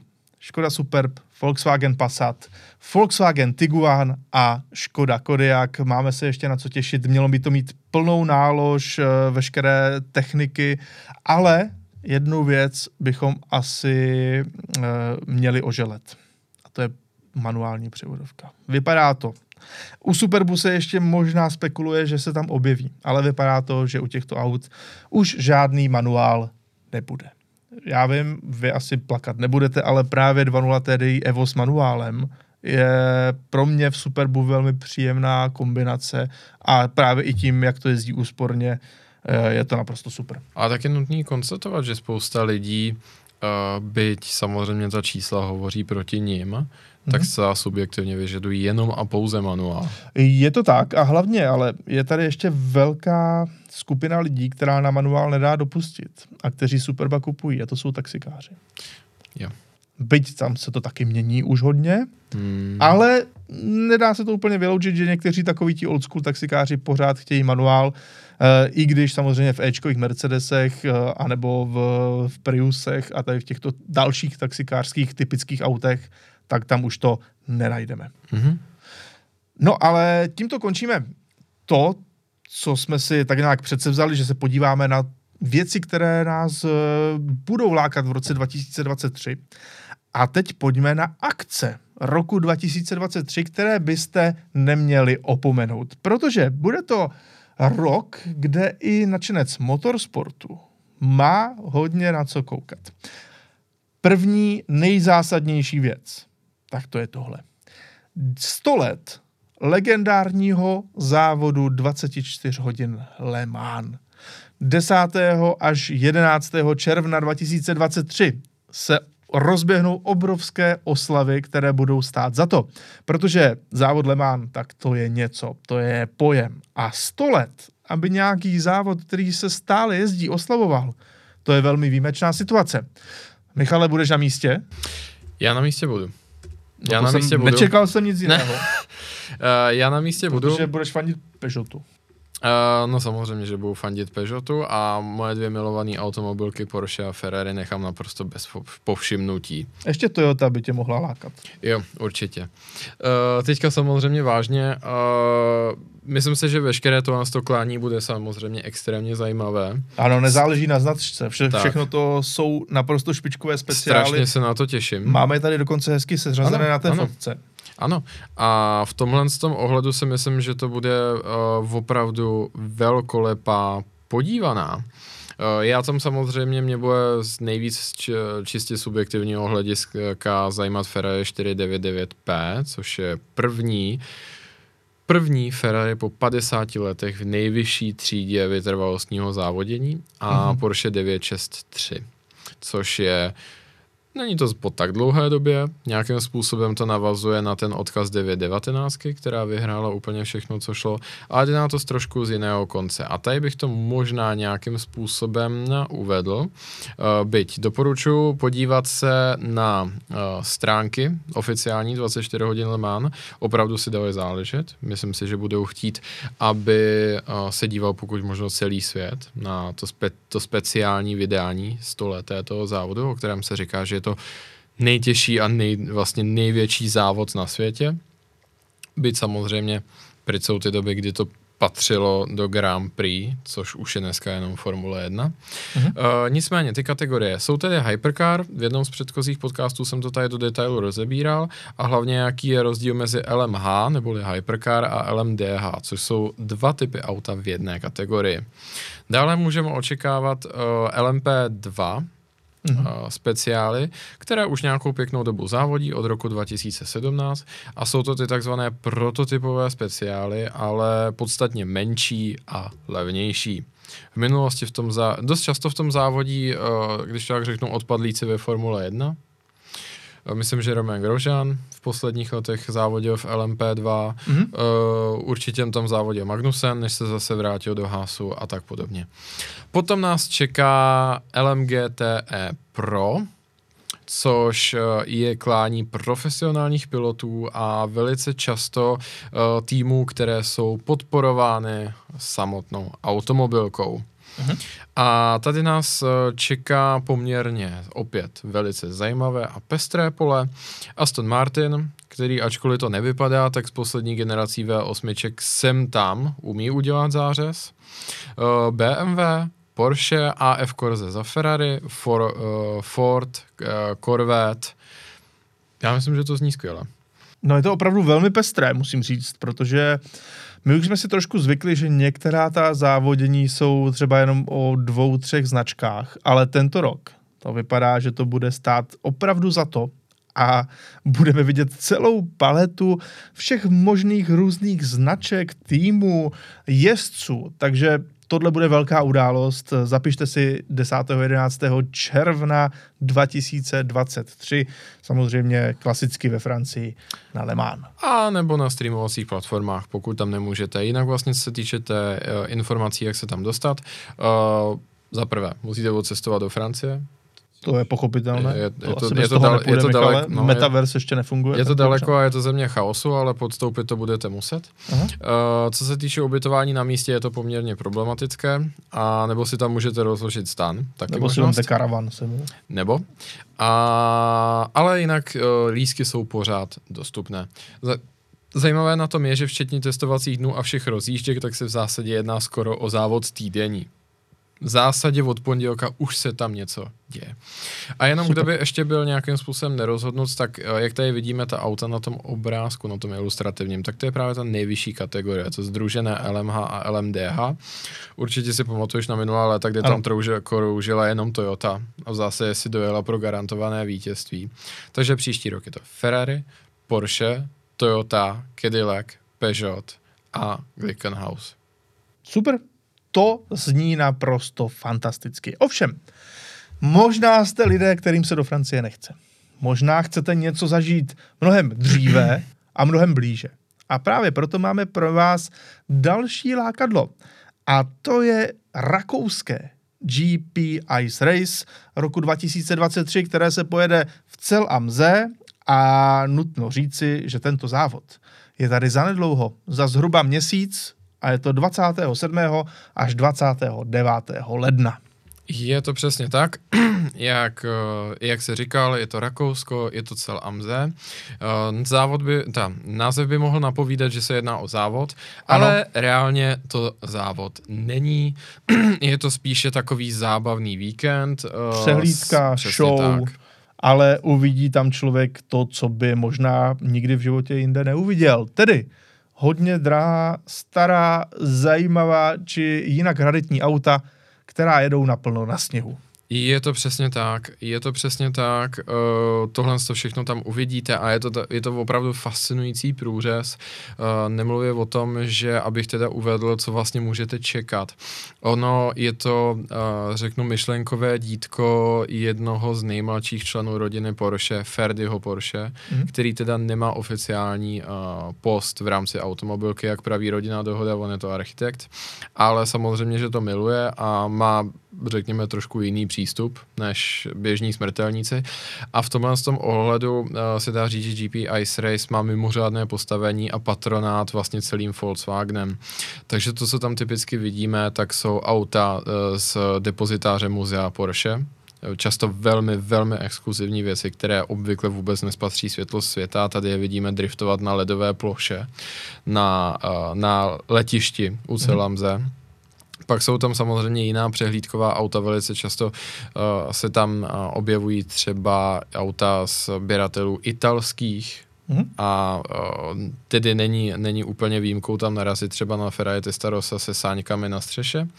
Ale potom se tam skutečně jezdí těch několik skupin, kde opravdu jedou lidi, kteří se snaží dosáhnout nejlepšího měřeného času. A proto tam velice často vidíme auta rallycrossová, auta podle specifikace VRC, auta podle světového šampionátu v rally 80., 70., 60. let. Velice často se tam prezentuje značka Jagermeister, která tam prezentuje ta svoje bývalá závodní auta, což byly například formule typu March. A v tomhle tom ohledu se toho velice často účastní rodina Štykových, včetně Hance Joachima Šteka. Ano. Uh, svůj stánek zde má vždycky Škodovka, která přiveze ten svůj aktuální railový speciál. Pokud vím, tak Škodovka má zatím na kontě nejvíc těch jakoby formálních vítězství tom, v tomhle tom GP Ice Race a mnoho, mnoho, mnoho dalšího. Je tam, uh, jo, málem bych zapomněl. Uh, tu akci si oblíbil Red Bull, který tam rozvíjí své marketingové aktivity na tom minulém vydání, které teda bylo bohužel jenom online, tak byl i Max Verstappen. S tou uh, jejich formulí, která vychází ještě z té osmiválcové, s tou show formulí takzvaně. Ano. Potom tam měl nějaké trofy traky, prostě úplně všechno, co vás napadne. Je to taková cukrárna automobilového nadšence a přitom všichni jezdí bokem a je to dost dobrá show. Mimochodem, jak tady vidíme na fotce, můžete tam vidět třeba DTM. i speciál DTM, který driftuje na sněhu. Kde jinde to na světě uvidíte? A co je hezké, pokud byste byli hodně odvážní, teď už je to a pozdě, ale na příští rok vy se dokonce můžete přihlásit. Ty kategorie jsou nějakým způsobem formálně vymezené a pokud se na to cítíte rukama, kontem a vaším autem, klidně se přihlašte. Není to problém, máme jednoho společného známého, že jo? Ano. Co, co tam nějakým způsobem se přihlásil a prezentoval se.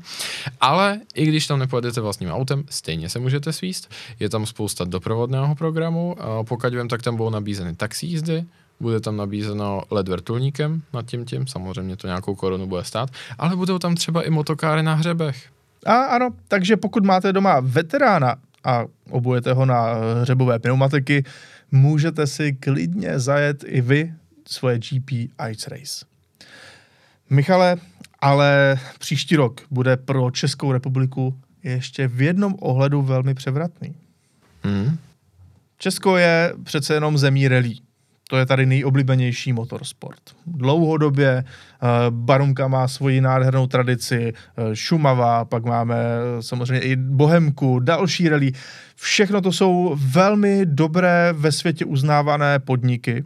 Určitě. A hlavně a, i piloti a auta mají nějaké zářezy. Přesně tak. Samozřejmě česká Škodovka dlouhodobě vytváří to nejlepší auto v té druhé nejvyšší kategorii rally, tedy Fabi v současné době pojmenovanou jako Rally 2. Mm-hmm. No a právě možná i proto se uděje dosti zásadní věc. Ano, do Česka přijede v rámci Central European Rally uh, přímo ta nejvyšší kategorie rally, tedy VRC.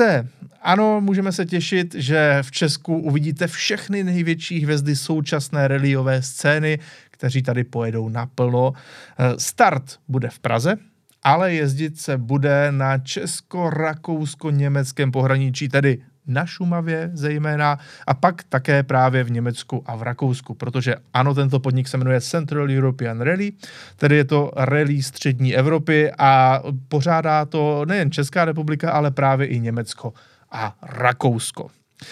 Hlavní stánek, respektive, respektive ta hlavní centrála této rally bude nakonec v Pasově v Německu, byť nedaleko hranic.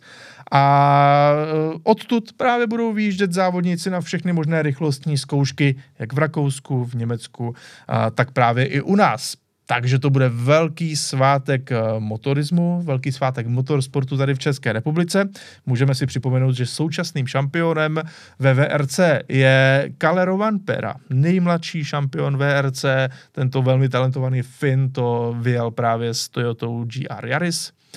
A tak já se hodně těším, jestli dokáže právě i u nás na asfaltové rally, protože tohle bude asfaltová rally, ukořistit vítězství. Ale samozřejmě uvidíte tam i ty ostatní, třeba Sebastiana Ožiera, nebo ostatní velká jména rally, které stojí za to vidět. Já jsem třeba byl ve Finsku už před několika lety na VRCčku a nutno říct, že třeba právě Ožier, tak to je balada na pohled. Jak on řídí i oproti ostatním, já chápu, že ten člověk vyhrál ty tituly mistra světa, protože on je opravdu na pohled mi přišel o krok dál než ostatní. Hmm.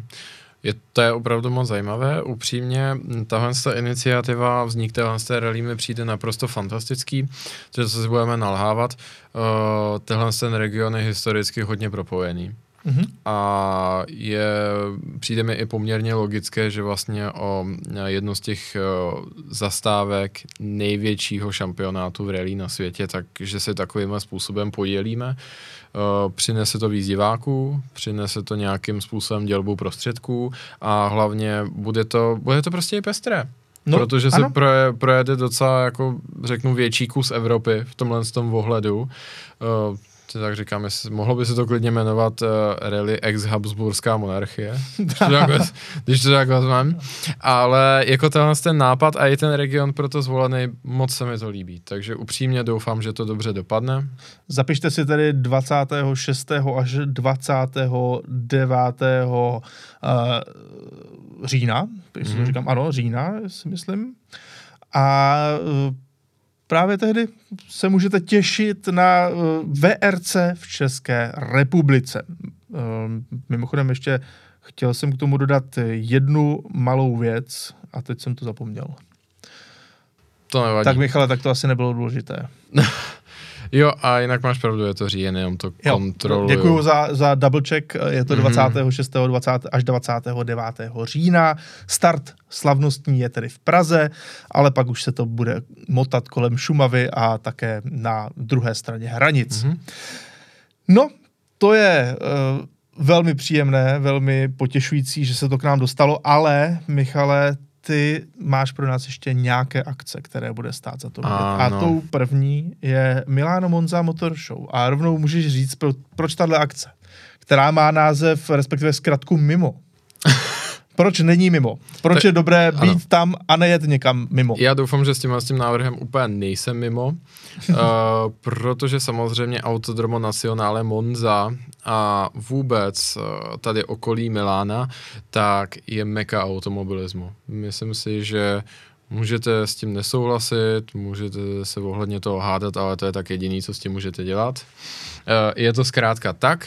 Nemluvím o tom, že sama Monza je naprosto ikonická a popravdě Itálie si myslím, že za poslední čtyři roky v tomhle tom udělala neuvěřitelné kroky dopředu, protože si je vědomá, že nejenom, že ta auta musí vyrobit, ale nějakým způsobem udržovat na životu legendu kolem nich. Mm-hmm. A ono to ani není nějaké, eh, když to tak řeknu, šaškování, není to nějaká iluze. Opravdu majorita těch lidí, ať už jsou to běžní pracovníci v těch fabrikách, anebo i ti šéfové, tak jsou neuvěřitelně entuziasti fantastičtí. A jako ta setkání s nimi jsou vždycky opravdu překrásná. Stejně tak to italské publikum je mimořádně vychované, nadšené. To je prostě radost. Není to zase až tak daleko a hlavně tohle ta akce je vyloženě pro širokou veřejnost. To je i ten důvod, proč vám to doporučuji. Jsou to vlastně dvě akce, které jsou si svým způsobem podobné. Začneme tady právě tím Milano Monza Motor Show. Hmm. To je zajímavé tím, že skutečně se to pořádá na té Monze a při té příležitosti máte možnost nahlédnout i na části Monzy, které už jsou nepoužívané a zarostlé, toho původního obrovského oválu. To je super. To je jedna věc. Další věc je ta, že eh, tady můžete vidět naživo auta, se kterými se normálně nesetkáte, protože všichni ty lokální producenti se zde chtějí odprezentovat. Proto zde uvidíte to nejnovější a nejlepší od Alfa Romeo. Eh, je tu samozřejmě ale i třeba Bentley, ale co se týče těch Italů, tak eh, je tu samozřejmě Pagani, poměrně silnou přítomností, když si vezmeme, že těch aut je v celkovém měřítku opravdu pár, ale jsou tam i výrobci motocyklu Ducati MV Agusta, pak samozřejmě Ferrari, Lamborghini, uh, právě Maserati, Zagato, Touring Superleggera, tohle, opravdu tohle všechno tam můžete vidět a hlavně vy to můžete vidět i v pohybu, všechna ta mm. auta. Takže v tomhle tom ohledu není to samozřejmě něco tak extrémně zaběhlého, jako je třeba Goodwood kde Jistě? se i závodí, ale upřímně si myslím, že tím množstvím těch věcí, které tam můžete vidět, a to si to vůbec Goodwoodem nezadá, a je to poměrně snadno dostupné. Jediné, co budete potřebovat, je se nějakým způsobem dostat do Milána, rozumně se tam ubytovat, a ten zbytek a do relativně značné blízkosti těm autům, to už se dostanete. Tak to je super, to zní velmi dobře. A druhá akce, kterou bys podobnou doporučil? Uh, ještě nevím, jestli jsem řekl, že se to teda koná v červnu, je to od 16. do 18. Neříkal, června. Díky. A mhm. ta předchozí akce je kousek předtím a to je Motor Valley Fest. A ten se bude konat na konci května. My tam ještě na to oficiální vyhlášení čekáme. Ten se maličko liší v jedné věci, je tam méně ježdění s těmi auty, ale jinak opět je to akce, kde můžete očekávat Maserati, Pagani, Ferrari, Lamborghini, Ducati, MV Agusta a všechny ty karosárny. Přičemž má, jo, mimo jiné letošní vydání, u kterého jsem byl, tak tam bylo i Bugatti, a se tam prezentovalo a původní Bugatti a jejich a, fabrika v Campo Galliano, respektive projekt EB110. Jasně, to je velice zajímavá stavba Přesně s tak. minulostí. Přesně tak. A je to opravdu něco neuvěřitelného, protože všechno se to odehrává v Modeně. A ta auta jsou opravdu hezkým způsobem vystavená v těch ulicích, jsou v nich informační tabule, ale jsou to vyloženě něco jako expozice umění. Vyloženě všechny ty značky, které jsem vyjmenoval, tak vytáhnou to nejlepší, co mají a prostě to rozloží do těch ulic. Takže to si procházíš takhle modernou, tím centrem města a jenom koukáš, co kde stojí. Je to přesně tak. To zní Velmi dobře. Je to, je to přesně tak. Třeba expozice Maserati byla úplně nádherná, protože ty si pro sebe zabukovali jedno z těch nejhezčích náměstí v Modeně. Natáhli tam uh, kabely se žárovičkami, jako je to třeba teďka moderní na svatbách, že jo, mm-hmm. a tak. Pře, vlastně přes celé to náměstí mezi těmi dvěma uh, budovami, které tam byly a pod tím bylo uprostřed na podstavci nasvětlené bílé Maserati MC20 a za ním ten zbytek té nabídky, byla tam k tomu digitální informační tabule, byly tam, každá z těch automobilek tam má samozřejmě i jako enturáž toho auta, lidé, kteří se o něj starají. Můžu vám zodpovědět nějaké dotazy, nebo vás plásnou přes ruku, když se do toho chcete dostat? To nedělejte. Ale jako expozice umění je to naprosto nádherná. Nemluvě o tom, že velká část těch lidí, kteří s tím mají něco do činění, tak opravdu jako po tom městě chodí. Já jsem se třeba v eh, kafe eh, potkal se Stefanem Winkelmanem úplně jako z ničeho nic, prostě jenom tak tam pili kafe se zbytkem managementu Lamborghini. Nebo tam můžete třeba vidět Horácia u, u, svých, eh, u svých výrobků. Je to opravdu fascinující. A pokud vás automotiv zajímá opravdu do hloubky, nebo jste v něm třeba chtěli pracovat, tak když se podíváte na ten program do detailu, tak probíhá tam opravdu velké množství panelových diskuzí, kam můžete přijít zadarmo a vyslechnout si něco zajímavého z hlediska právě italského automotivu a to je jeho historie, současnosti i budoucnosti. A je to i v angličtině? Ano, Některé ty přednášky jsou skutečně i v angličtině, jinak bych to jako neavizoval. A některé jsou, uh, třeba když se tak podívám na to předchozí, tak bylo tady uh, jeden talk byl na téma digitalizace a sociální média, potom byl další talk na, na finance, další hmm. talk na, na vodík, ale bylo tu třeba taky talent talk Pagány, kde Pagány vyloženě vysvětluje, když pro něj chcete pracovat, a ne, tak jakými vlastnostmi byste měli oplývat, nebo co pro to můžete udělat, anebo obecně, co vám v tom pomůže v, tom, v té branži. Ferrari tam měl úplně to samé, anebo vám naopak vysvětlí třeba, jakým způsobem se projektuje to či ono. Třeba, nevím, budoucnost infotainmentu v supersportu. Super. To zní velmi zajímavě. Díky Michale za tenhle tip. A tím ukončujeme to, co bychom rádi viděli, nebo na co se můžeme těšit v roce 2023, ale pojďme se ještě na chvilku vrátit do toho stále ještě současného roku 2022 a povíme si, co se nám v tomto roce líbilo, co stálo za to, z čeho máme radost. A první věc, tak ta je naprosto jasná. Máme radost z toho, jak funguje Toyota a její uh, modely GR a hlavně máme radost, ano, zatleskáme, jo. ale hlavně máme radost z toho, jak se tato auta velmi dobře prodávají u nás v Nádhera. České republice. GR86, eh, tak to je auto, které je v podstatě vyprodané. Mm-hmm. Supra, tak tam eh, samozřejmě ten prodej není zas tak zásadní, ale teďka přichází nová verze s manuálem a vypadá to, že to opět stojí za to a že to je, jako rozhodně to je velmi dobré auto, které v rámci těch peněz, co za něj dáte, tak vám nabídne opravdu hodně radosti. Ale nejzásadnější úspěch u nás eh, tak je bez zesporu uh, eh, GR Yaris. Tam se není o čem bavit, to auto se velmi dobře proda, respektive velmi dobře a velmi rychle se vyprodalo. Bylo takřka šílenství, když tak, to ano, auto přišlo. Bylo to v jednu dobu prostě šílenství za poslední rok, dva, to tak bylo. Eh, zároveň je nutno říci, že ta auta se začala ve velkém dovážet z jiných zemí, právě proto, že těch původních vozů určených pro Česko byl nedostatek. Myslím si, že oni to nějak nacenili, že by se tady mohlo prodat 50 aut. Ve výsledku jich tady máme rozhodně hodně přes 200. A to navíc není vše, protože současná informace z Toyoty zní, že na přelomu roku, respektive na přelomu ledna a února 2023 se otevře nový objednávkový formulář a to na Yaris GR pro rok 2023 a 2024 a má to být 150 vozidel.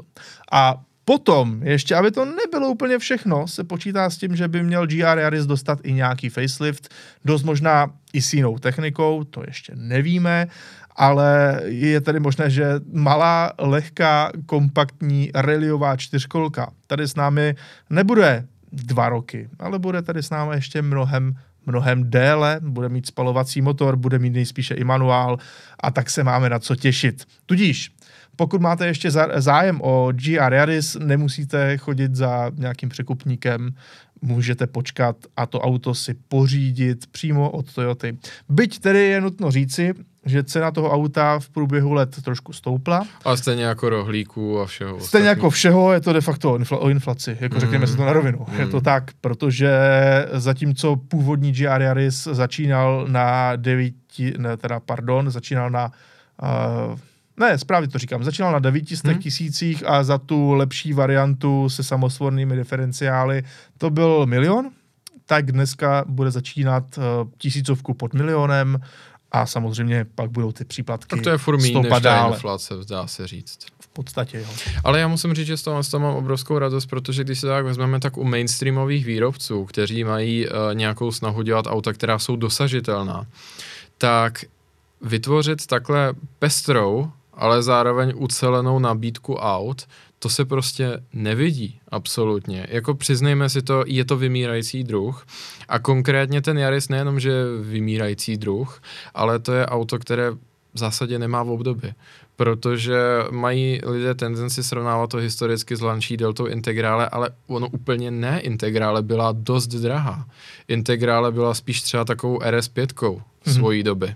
No jasně. A ten Yaris nabízí opravdu neuvěřitelně moc za málo peněz. A konec konců i ta GR86 je skvělá tím, jak je to zadokolkové, prostě kupé, rozumné velikosti, rozumné ceny. Já s to mám velkou radost a hlavně také z toho důvodu, že uh, tahle ta auto si prosadil šéf Toyoty, po, závodící mimo jiné pod přezdívkou Morizo. Mm-hmm ale jasně, můžete říct, že to není žádný velký díl, jakože člověku, který mu to patří, takže si prosadí vývoj nových aut, ale krásné je to, že ta auto se zaplatila že jsou to prostě komerční úspěchy, což je pravý opak toho, co většina těch jiných značek tvrdí, která říká, že to jsou jenom image making machines, ale jinak nemají v té nabídce vůbec žádné opodstatnění. A pak samozřejmě ten regionální rozměr, kdy si myslím, že jako národ jsme jasně ukázali, že jsme nadšenci do aut, že nás to baví a že umíme uh, jak se tak přeložím to z angličtiny, no prostě položit peníze tam, kde máme hubu. Jinak se to nedá říct. Eh, já bych to ještě doplnil. Není to poprvé, protože už odcházející Subaru BRZ ve své Final Edition, tak Česko byl trh, kde se těch aut prodalo nejvíc hmm. z celé Evropy. Hmm což je docela zázrak na to, jak jsme malý trh. Uh, GR86 ta také dostala nový ceník, byť já tam nemám informace o tom, jestli to auto ještě půjde do objednat a znovu koupit, ale dostala taky ceník, kde to auto je o 100 tisíc dražší, než bylo uh, při uvedení, takže je to také uh, 950 tisíc teďka. A Uvidíme tedy, jak to s tímto autem bude nadále, ale jak jsem říkal, Subaru bude prodávat i svou variantu, takže pořád eh, je nějaká možnost, jak se k tomuto malému sportovnímu kupé dostat a já jsem za to velice rád, protože to je auto opět, které stejně jako ten Mustang eh, je pro mě už takovým posledním mohikánem na tom trhu. Když někdo chce ještě opravdu řídit, jako on sám, bez asistentů, hmm. bez nějakých pomocníků, jo, jo. bez uh, s tím původním zážitkem, řekněme. Jo, jo. No, tak to máme. Eh, úspěch Toyota nás velice těší a jsme rádi, že i vy, Češi, mnoho z vás třeba, co nás i poslouchá, tak ta auta si třeba i objednali. Hmm. Tak děkujeme za to, že jste přece jenom pomohli té naší národní hrdosti alespoň maličko přispět. Určitě, ale kupujte všechna sportovní auta, úplně naskrz. Třeba, tak. třeba protože konec konců slovo trhu má vždycky největší váhu a to, co můžete udělat s tím, aby člověk brzdil tu legislativu a ten vývoj, který se vám může zdát nepříznivý, je prostě jít proti němu. No, hlavně dělejte to, dokud můžete. Dokud jo. na to nejsou velká zdanění, dokud uh, ta ekologie nad tím nepřevládne do té hmm. míry, že vám řeknou, že si to musíte koupit jenom elektrické, anebo to, nebude, nebo to bude stát Ale to je právě to, chce, co uh, chce říct. Když to budou dělat všichni, ano. tak je ta pravděpodobnost, že k těm, s těm represivním krokům dojde, je nižší. Souhlasím. Další velký úspěch roku 2022? Další velký úspěch roku 2022, tak to jednoznačně, alespoň podle nás, byla nová pravidla ve Formuli 1. Tedy ne, že by se opakoval ten infarktový zá, závěr z A minulého roku. Pambu. No dobře, zaplať pán Bůh, pak to bylo velmi kontroverzní a možná až zbytečně vyhrocené, ale Eh, máme za to, že se více předjíždělo, byly to zajímavé závody. A to, nemá, to nemáme za to, to Pirelli spočítalo, je to, to o to 35% je víc tom předjíždění. A jednoduše tahle sezóna stála za to a je nutno smeknout před tím, jak dokázali organizátoři Formule 1 k tomuto sportu zase přitáhnout lidi, včetně třeba nás dvou. 100%. No a Michale, ještě můžeš říci eh, poslední uh, věc, kterou tady máme, hmm. kterou jsme velice ocenili v roce 2022 a to jsou komunitní akce.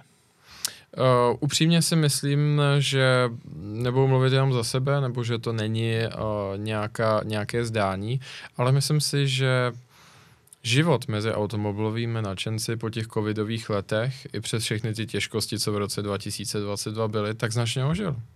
Ty jsi tady třeba vybral tu fotku z té akce, kterou jsem organizoval, takže samozřejmě jako nechci tady předhazovat, ale to by se líbila. Tak mně se líbila, Děkuju. hlavně to nebyla akce vyloženě určená pro veřejnost, řekněme mm. si to na rovinu. Tohle je fotka ze zámku v Liblicích a máme tady sraz eh, pražského Porsche klubu, kde ty jsi byl jakožto Jasně. organizátor, já jsem tam byl pozván jakožto host a nutno říct, že se tam sjela opravdu krásná auta, a zároveň velmi příjemní lidé. A celé to mělo i takový částečně edukativní nádech a zároveň hrozně pohodový a tak, příjemný nádech. Tak to je super. Můžeme se tady podívat na další fotografii, tady vidíte tu neskutečně barevnou paletu aut, hmm. která se tam sjela.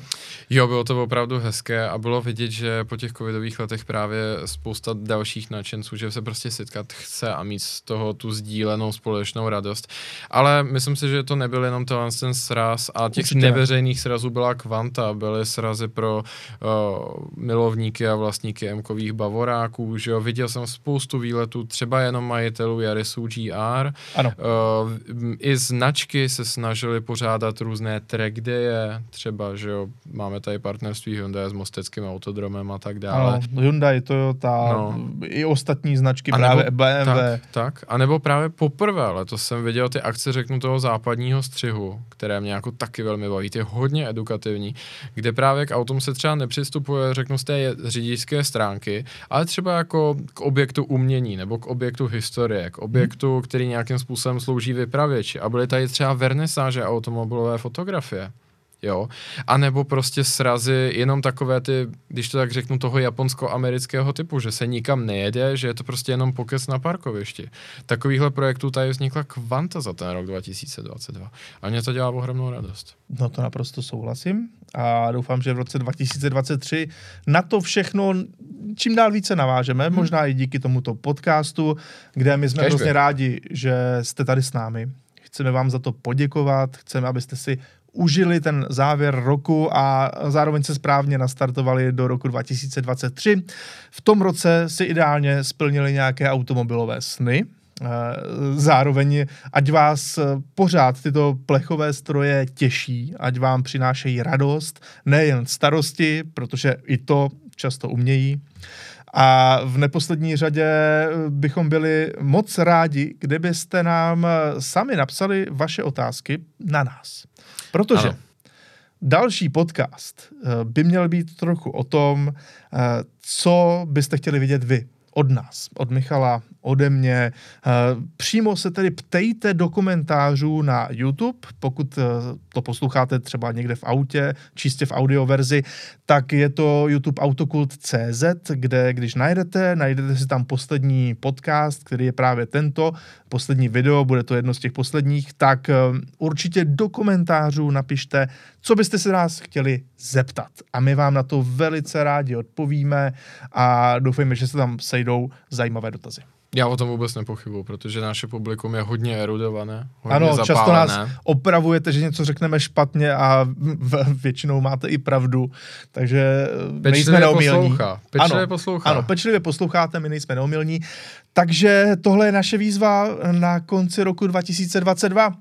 Eh, budeme rádi, když nám zachováte přízeň a zároveň budeme rádi, když se nás zeptáte do komentářů na autokult.cz eh, na YouTube pod tohle video, které tam uvidíte a doufejme, že z toho vznikne zase zajímavý první podcast roku 2023. Bude to takové poděkování za tu vaši přízeň v tom roce 2022, za kterou ještě jednou děkujeme a těšíme se.